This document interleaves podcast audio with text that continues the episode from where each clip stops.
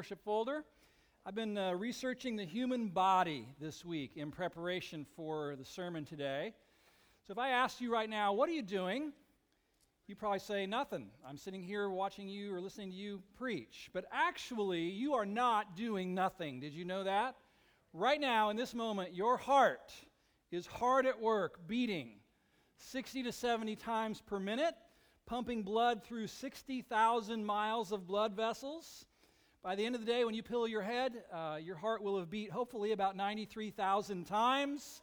655,000 times a week, 34 million times a year, 2.4 billion beats in the average lifetime. Wow. A lot of things I could say about that, but how fast the blood flows through you is regulated by a very complex hormonal feedback system that tells the heart the exact rate that it needs to supply the exact right amount of blood flow to every part of your body.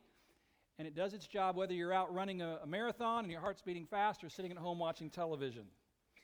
You probably know that your blood, your oxygenated, life giving blood, contains billions of red blood cells, but did you know that your body produces 10 million new red blood cells every hour, while an equal amount of them is being destroyed. A mere 1% variation in that rate would result in bad things happening to you, like death. So the fine tuned regulation system must remain nearly perfect throughout your life. There's very little margin for error. Speaking of cells, your body contains 30 to 100 trillion cells. Each of them is a little mini chemical factory performing 10,000 different functions. And while each of those cells does function on its own independently, they also cooperate with millions of other cells to do their work. One scientist said the body's trillions of parts all work together as a team. Your brain is working right now, hopefully sorting through and storing information at a mind boggling rate, sending out millions of impulses and signals to all parts of your body. I read that a single brain cell has the capacity to hold five times as much information as the entire Encyclopedia Britannica.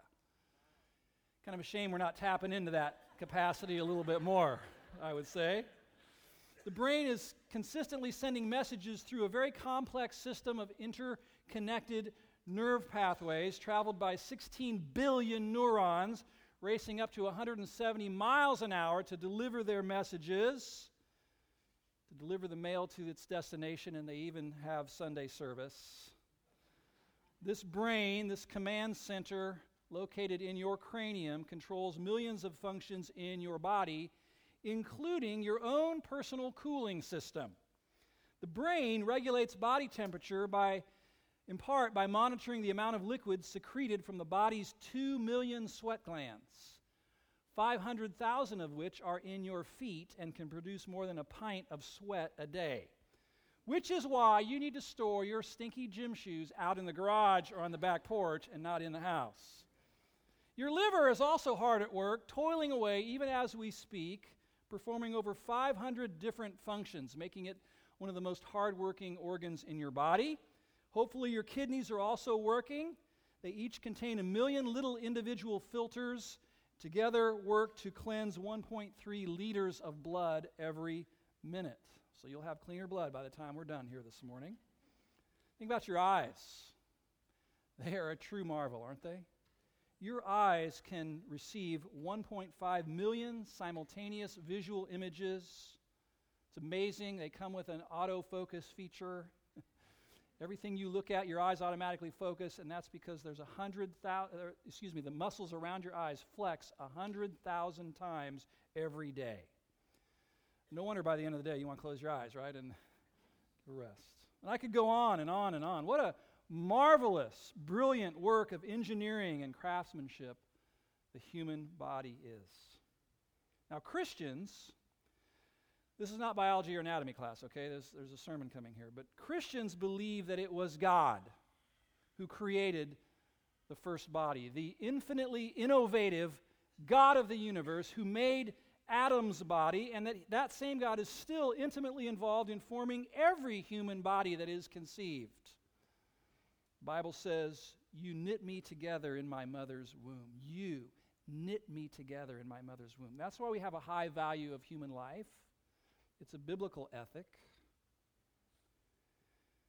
But know this when we read the Bible, we find that the amazing human body not only has innate value in and of itself, but it is also an image of something else, a picture of something that is yet greater. We discover that there's actually another body that God is creating. Like the human body, this body also has many members. And like the human body, this body can also be healthy and functioning well or diseased and dysfunctional. I'm talking, as you imagine, about the body of Christ. The body of Christ. Today we're uh, continuing our series that's titled You Are the Church. And it occurs to me that some of you might be accustomed to thinking of the church as a building, place where people go to worship. And our language indicates that, right? Did you go to church? I came to church today, we say. But you know what? Technically, the church is not a building. Technically, the church in God's mind is a living organism, a body. Paul wrote this in Romans 12 For as in one body we have many members, talking about our human bodies, the members do not all have the same function, so we though many are one body in Christ and individually members one of another. Today, I want to talk about the church as a body, a complex, interconnected, exquisitely designed living organism. And then I want to talk about your place in the body and my place in the body. You should know that theologians call this the study of ecclesiology. Say that with me ecclesiology. It comes from the Greek word ekklesia, the Greek word for the church, it means assembly or gathering. If you know me, you know that I'm going to tell you that your ecclesiology matters, maybe more than you realize.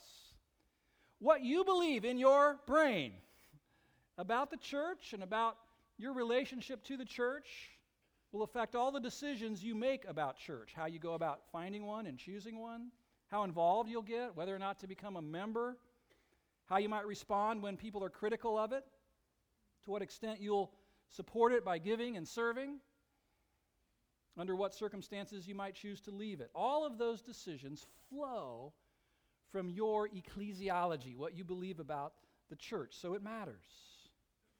Any study of biblical ecclesiology must take into account Paul's teaching found in 1 Corinthians 12. That's where we're going to be this morning. You might want to go there in your Bible or on your device. 1 Corinthians 12 is where we find the most detailed biblical explanation of the church as the body of Christ. Paul lays out some principles in this chapter of life in the church, body life, that should shape our, our beliefs about the church and should shape and form our practice. So we're going to we're going to work on our ecclesiology together today, okay? And I hope this will help you. If I can get through them, i have got eight, eight principles of body life in the church, all right? So the first one is unity. Unity. Though the church has many members, it was designed to function as one body, one living organism. Unity in the church, how many of you know this, is a big deal to God? Verse 12 of 1 Corinthians 12 Paul wrote this For just as the body is one and has many members, and all the members of the body, though many, are one body, so it is with Christ. You know, during our welcome time here, uh, you, you would not go up to someone and look, look at them and say, Hey, how's it going today, you big bag of bones, organs, muscles, and tissue? No. You would say, How's it going, Joe or Mary? You would know that Joe or Mary are composed of all of those things, but you view that as a that person as an individual, as a unit, right? One body. In God's mind, the church that he is creating is like that. One body formed from many members. Here at New Life, we have 873 individual members of this church. We, that's one thing we count around here is how many ministry partners we have. It's on the back of your worship folder every week. 873 individuals, but in God's mind, we form one body.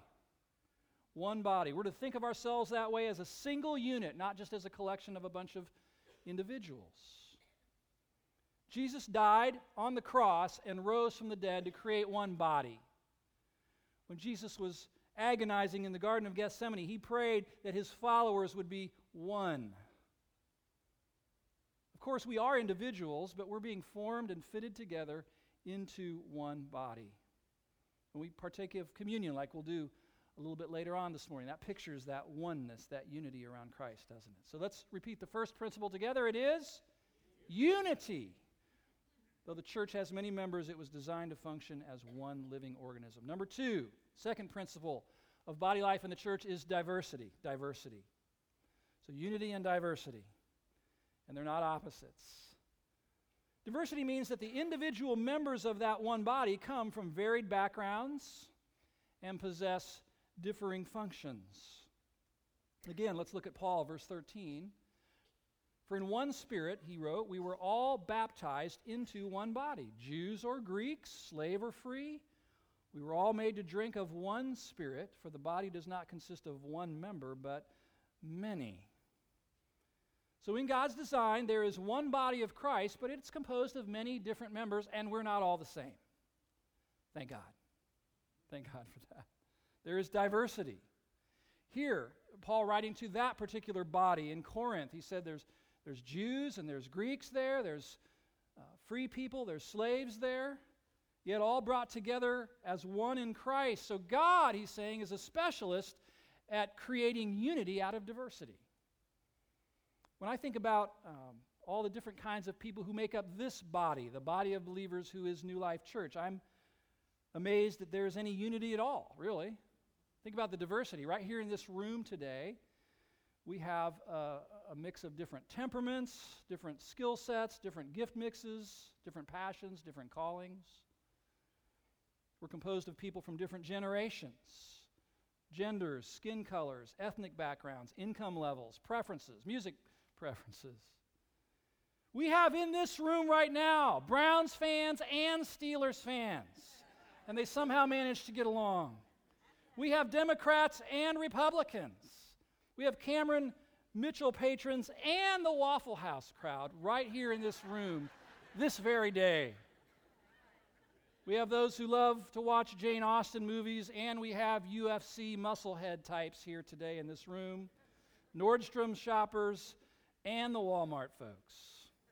When you think about it from a purely human perspective, it's really a miracle that there's any shred of unity among the believers in this church, given all of the differences. Only the Spirit of the living God, baptizing all of us into the body of Christ, can bring unity out of that kind of diversity.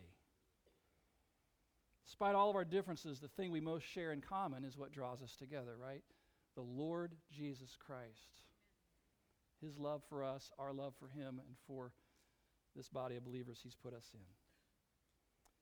And this chapter, what Paul's primarily talking about, and what he's honing in on as far as differences, are the differences in our various giftings and functions in the body of Christ.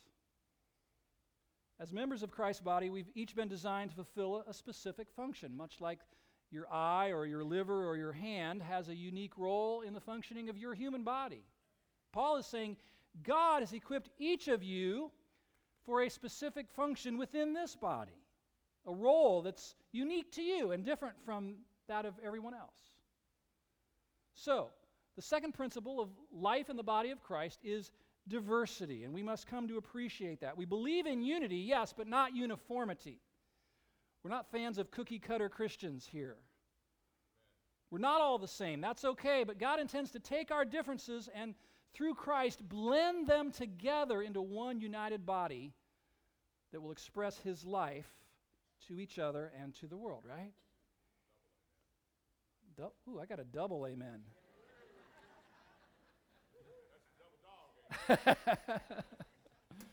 All right. Paul knows what he's talking about.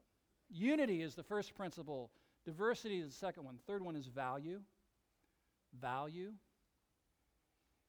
We know what this means. It means that every single member is important. And what each contributes to the overall health of the body is vital. Now, Paul uses some humor to get this point across here. Verse 15 If the foot should say, so now we've got talking feet. I'm trying to think, what voice could I use to communicate a foot? I have no idea.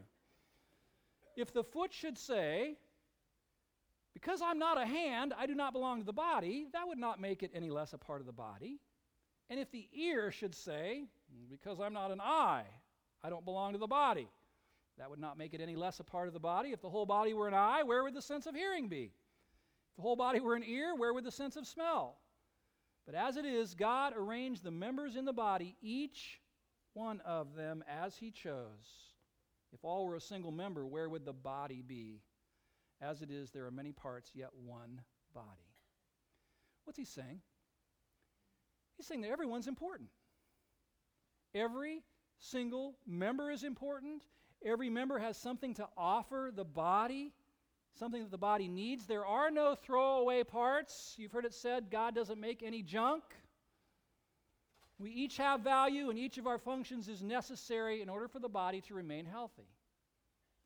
So we have right here in this body of believers some who serve as the hands of the body the, the doers, the worker bees, the folks who love to do the physical, hands on work of ministry, setting things up, tearing things down, cleaning up, building things, fixing things, making meals, the hands of the body. How many of you see yourself? Raise your hand if you see yourself as like, yeah, I'm, I think I'm a hand in the body of Christ. Okay. and then there are those who serve as the feet the feet of the body. Always on the go, active, fidgety, restless, even right now, probably. What are we doing just sitting around here? Let's go do something for Jesus. These are the feet of the body. They want to make us go and take us places we've never been. How many of you see yourself that way? I'm, don't stick your foot in the air, stick your hand in the air, but. Okay. The feet. The hands, the feet. We have people who serve as the eyes of the body. They see, they, they see out farther than the rest of us. They, their peripheral vision is wider, they see more. They notice people that the rest of us overlook, look past, and they're saying, hey, Jesus wants us to minister to these folks too. Any of you like, see, I'm, I'm one of the eyes of the body. Okay? Some precious folks are the ears of the body, especially attuned to the Spirit of God, listening to the voice of the shepherd. I suppose some are the kidneys of the body, constantly filtering out impurities in our teaching and lifestyle so that we remain uncontaminated by the world. These are irritating folks, but so necessary to the body of Christ, to our health. All of these functions are vitally important for the healthy functioning of the body as a whole. And there's more. There's the heart, the lungs, the liver, all of the limbs and muscles. Some of them are more visible, some of them are internal and invisible, but all of them are valuable. All of them. So maybe you've thought in your life, you know, well, I, you know, I just don't have that much to really offer. I feel like maybe I'm just more like the big toe, you know? you know what? You know what? Without your big toe, your equilibrium will be off, your balance will be off. Every single member of the body is important. Everyone.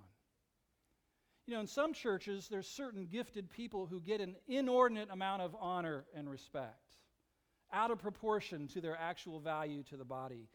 And sometimes other people get envious of those folks. Well, why are they so special? How come everybody's looking, looking to them and taking their cues from them? Why couldn't God have given me some of that? No one seems to notice what I do. Maybe, maybe I'm not really that needed around here. In this letter that Paul's writing, he, he wants to correct those attitudes, really abuses of spiritual gifts. You could call them gift envy and gift inferiority. Gift envy and gift inferiority. Really, those attitudes are toxic to the body of Christ. It would be like your pancreas complaining that since no one's seeing what it's doing, it's just going to shut down for a season and take a hiatus. Or your big toe getting mad because it's not getting the daily attention that you give your face and your hair every morning, you know? It's ridiculous, right? All of us need to understand and believe what the Bible says here. God arranged the members in the body, each one of them as He chose. If all were a single member, where would the body be? I got this funny picture in my mind of a, a church that's just a big mouth, you know, jaws flapping, going around, making a lot of noise, but that's not a body, that's just a mouth. Every single member, every single function is important. So I want to look you in the eye this morning and say, You have value in this body. What you're good at, what you're gifted to do, matters here. So let's review the first three principles. Number one, unity. Number two, diversity. Number three, number four, interdependence.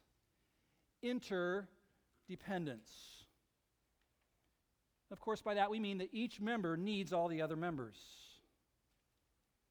Verse 21 The eye cannot say to the hand, I don't need you, nor again the head to the feet, I have no need of you. I was reading in one journal this week about the human body, a scientist who wrote this. Each one of our body systems are interconnected and dependent on each other. Our heart, which is part of our circulatory system, does not beat unless our brain, which is part of our nervous system, tells it to. Our skeletal system is dependent upon our digestive system for, system for increase in size and strength. Our muscular system needs our respiratory and circulatory systems to supply energy in the form of oxygen and nutrients. It takes all of the systems working together for human growth and development. You see, not only is each member necessary for the overall health of the whole body, but each member needs every other member we are interdependent. Like in the human body, when one organ malfunctions or when one system shuts down, another one has to step in and compensate, right? But then that takes its toll on what that thing was supposed to be doing and carrying out. We're interconnected, interdependent. There's analogy there with the body of Christ. We are a body. We affect one another. Our choices to serve or not serve really do impact not only the health of the whole body, but each other. It's interesting to me the particular parts of the body that Paul mentions in this section. He says, The eye can't say to the hand, I don't need you. The head can't say to the feet, I don't need you. That's often how it happens. People who are the eyes, people with vision gifts, start to feel superior to the hands who are doing the hard work of serving. People who are in the roles of headship, leadership, start looking down their noses at the feet. You know, it's like, who needs you? So here's another abuse that Paul wants to correct. Call it gift snobbery. He basically says if, if you eyes of the church, you visionary leader types, don't think you need the workers on the ground, the hands and the feet, you are sadly mistaken. Who's going to carry out all of that wonderful vision that you have up there? Who's going to make it happen? Who's going to do the footwork and the legwork to, to bring it to be? We all need each other. There is to be no gift snobbery in the body. More on that in this next principle, number five, which is the principle of equal honor. This is how it's to be in the church, the body of Christ. No member is inferior or superior to any other member, regardless of their relative visibility, how much they're seen. Verse 22 On the contrary, Paul wrote, the parts of the body that seem to be weaker are indispensable. And on those parts of the body that we think less honorable, we, we bestow the greater honor and our unpresentable parts are treated with greater modesty, which our more present, which our more presentable parts do not require. But God has so composed the body, giving greater honor to the part that lacked it. See, what's he talking about?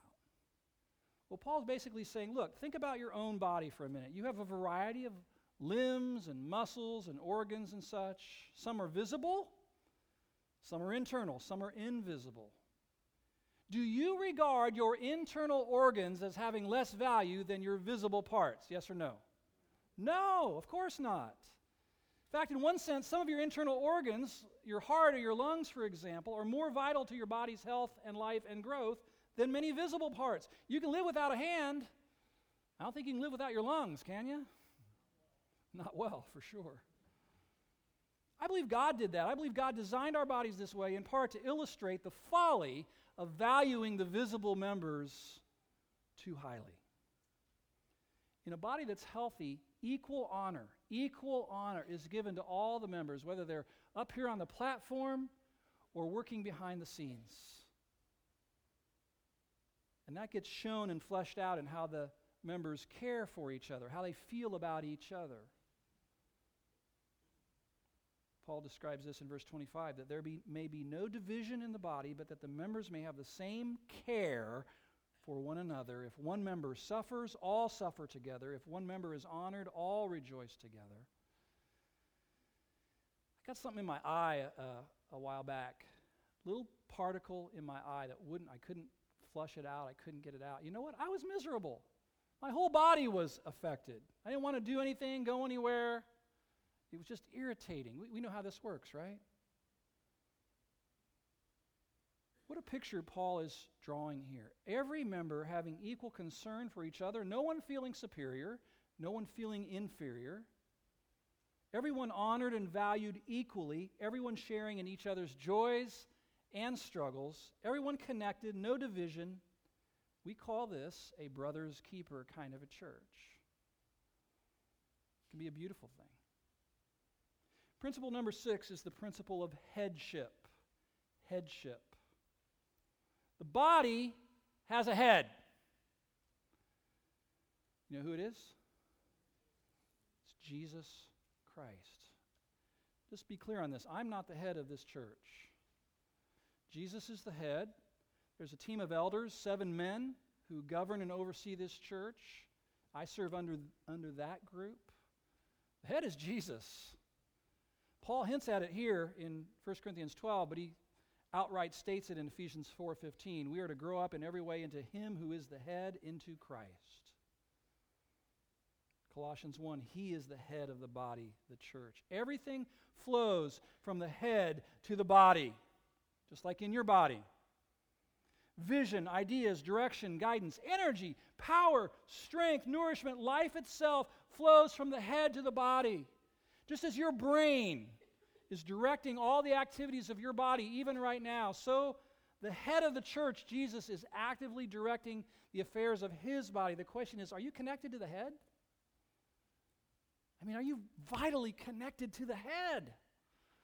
That's where unity comes from. Everybody's listening to the same voice, synced up with the same per- person, excuse me. Every member of the body draws life, nourishment, and direction from the head. Now, someone might say, well, why does Jesus get to be the head? I want to be the head of the church. Say, okay, well, when you've lived a sinless life, allow yourself to be crucified for the sins of the world and shed your blood and then rise from the grave. Maybe you can get in line for that, but it's not likely. There's only one qualified to be the CEO, the head, the owner of the body of Christ, the only one with the right to hand out all the gifts and assignments and functions in his body, and it's Jesus. He's the head. That brings us to principle seven, which is the principle of sovereignty. God has gifted each member as he sees fit. It's his work to distribute the gifts and the, the functions and the assignments in his body, and no one possesses all the gifts. Paul wrote, God has appointed in the church, uh, let me say it differently, different emphasis. And God has appointed in the church first apostles, second prophets, third teachers, then miracles, then gifts of healing, helping, administrating, and various kinds of tongues. Are all apostles? What's the answer? It's a rhetorical question, right? No. Are all prophets? Nope. Are all teachers? Nope. Do all work miracles? Do all possess gifts of healing? Do all speak with tongues? Do all interpret? No, no, no, no, no. Paul says, look, God is the one. God is the one who appoints people for the different roles in the church. God's the one who sovereignly bestows his gifts upon his people. Who got what gifts is God's business, not really ours. And know that God did not give everyone the same gifts, and no one has all the gifts. They're distributed. And we who are in the body simply need to trust the sovereignty of God in this area as well as other areas that we've talked about. God is all wise. God is all knowing. God knows what He wants His body in Columbus and Gahanna to be like. We need to learn to trust His sovereignty. The final principle is overarching. It's the one that he uh, expands on in the next chapter, which happens to be 1 Corinthians 13, which you may know is the great love chapter of the Bible. And that's the final principle, is the principle of love. But earnestly desire, he wrote, the higher gifts, which I take to mean the ones that, that bless the most people in the body. And I will show you a still more excellent way. And what is the more excellent way? Well, it's the way of love, right? It's the way of love. Members of the body are called to seek the highest good of the entire church rather than elevating themselves. Rather than constantly clamoring for the spotlight, why don't more people notice me? Why don't more people want me on their team? Why am I being overlooked? Instead of that, God's call to the members of the church is to always seek the things that will contribute to the health and the growth of the whole body of Christ, not just what seems good to me. That's the way of love. That's the more excellent way. All right, let's review these principles of life in the body of Christ together. Let's say them out loud unity, diversity, value, interdependence, equal honor, headship, sovereignty, and love. So now you're ready to teach this, right? Go out and teach it. Man, when we have an appreciation for these and live these out, I'm telling you, the body of Christ here will become a stunningly beautiful body.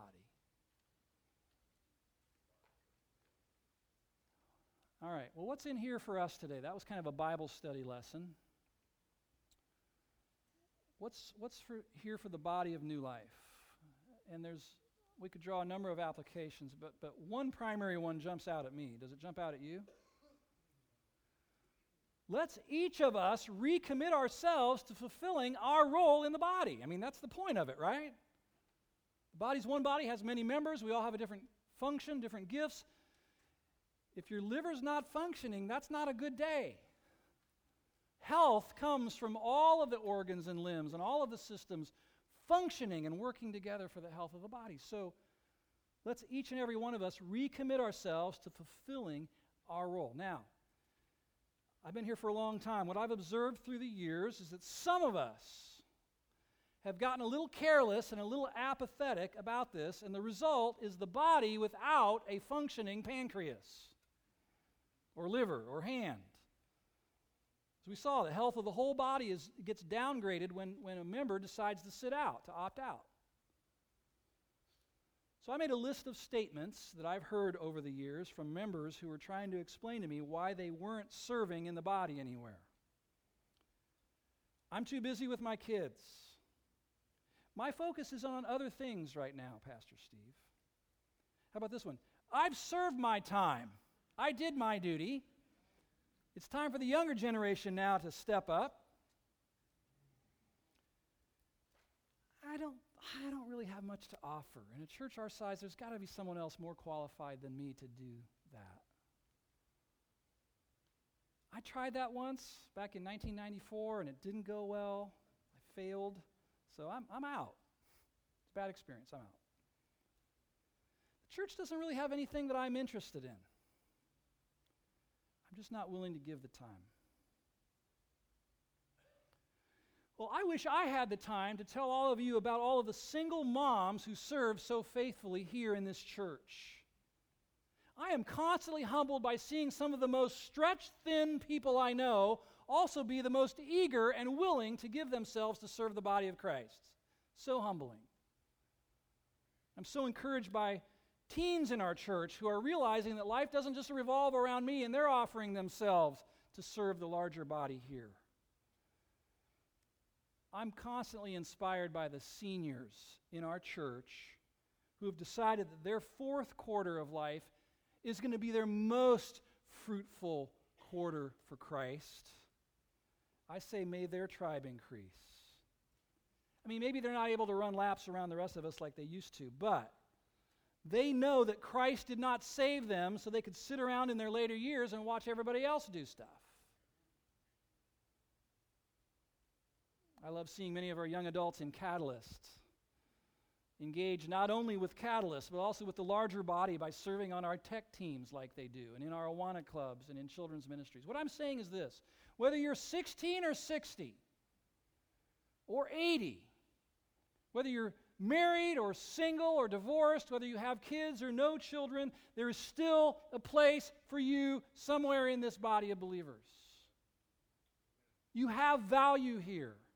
There's still more joy to be had in serving other people in your life.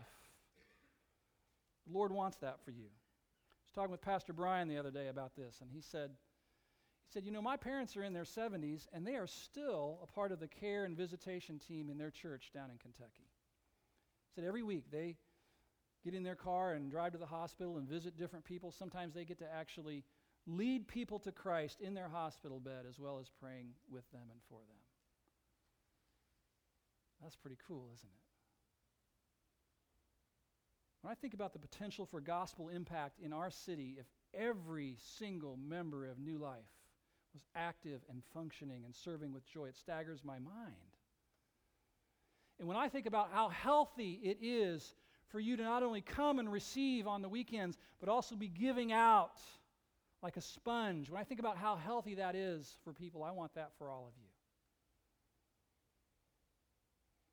When someone becomes a member here of this church, and we call that ministry partnership, precisely because of what we've talked about today. They agree to serve regularly in a ministry in this body. Now, I know that's a pretty high bar compared to some other churches where you can just come down front and say, I want to be a member, and they say you're in. But we feel like the picture of the church as a body demands more than that. So, one of the ways we try and facilitate a good fit for the new ministry partners here is through the use of something that should look familiar to some of you the ministry interest inventory. We made it green today, so pull the little green form out of your worship folder if you would. Take a look at it. And today I'm going to take a risk. I'm going to take a risk today, and I am going to ask each and every one of you who are ministry partners of New Life to renew your commitment to serving the precious people who make up the body of Christ right here. And to do that through a church sponsored ministry here. I know many of you have personal ministries out in the community. That's wonderful. What I'm talking about now is, is what Paul's talking about in 1 Corinthians 12 serving that blesses this body of which you're a member. And so I'm going to ask you to take a moment, all of you, and put your information, your contact information there on the top. And then notice down below the dozens and dozens of areas where ministry partners can serve here, and some areas where pre ministry partners can serve here, people who are on the way towards that.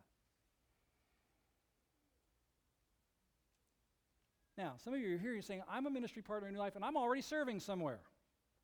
Awesome. What I'd like you to do is find what ministry that is that you're currently serving in, and just put a circle around the ministry area, would you? That circle will let us know I'm, I'm serving, I'm blessed to serve, it's a good fit for me. I'm already serving, Steve. Okay. If you're a ministry partner here and you're not currently serving in a regular ongoing ministry in this church, maybe you used to years ago, but you're not right now, I am asking you to reconsider that choice. Your church needs you, your fellow members need you.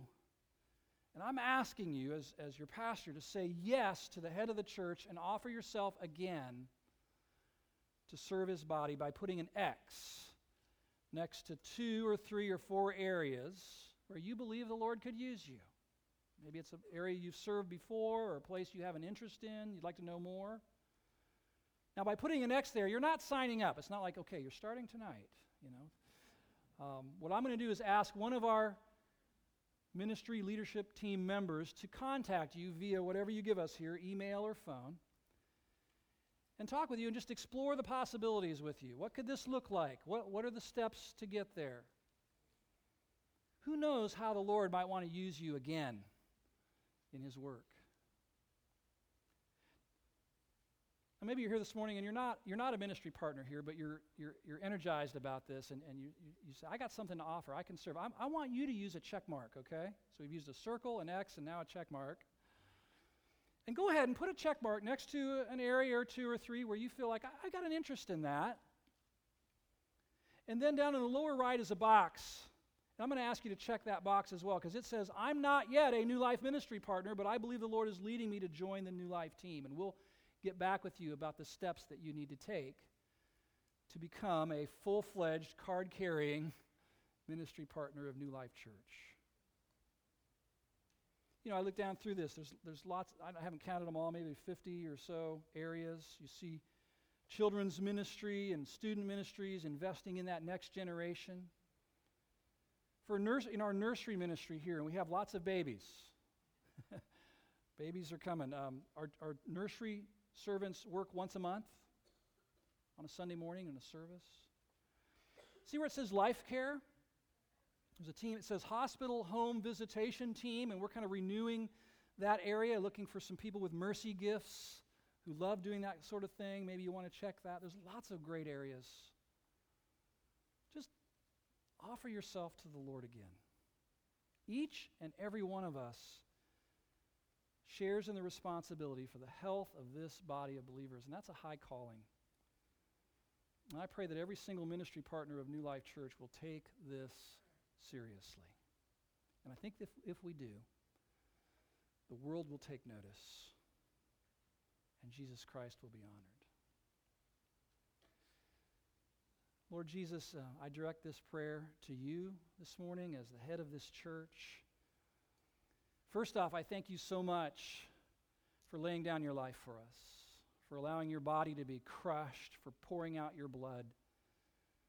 That one day we might have the opportunity to put our faith in you and be saved and be born again and be brought into this body of believers. Thank you.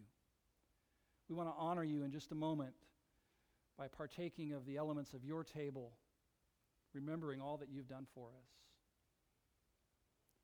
Lord, in addition, I want to ask that you would reclaim some folks today, some ministry partners here who maybe months or years ago kind of opted out of serving your body.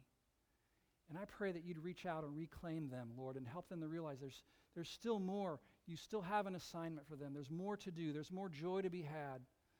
There's more people to be loved on. So that this body that you are putting together here would be healthy and alive and vibrant and functioning and growing. I pray you'd do that because we are your body. We are your hands and feet. I thank you for that calling. In Christ's name, amen.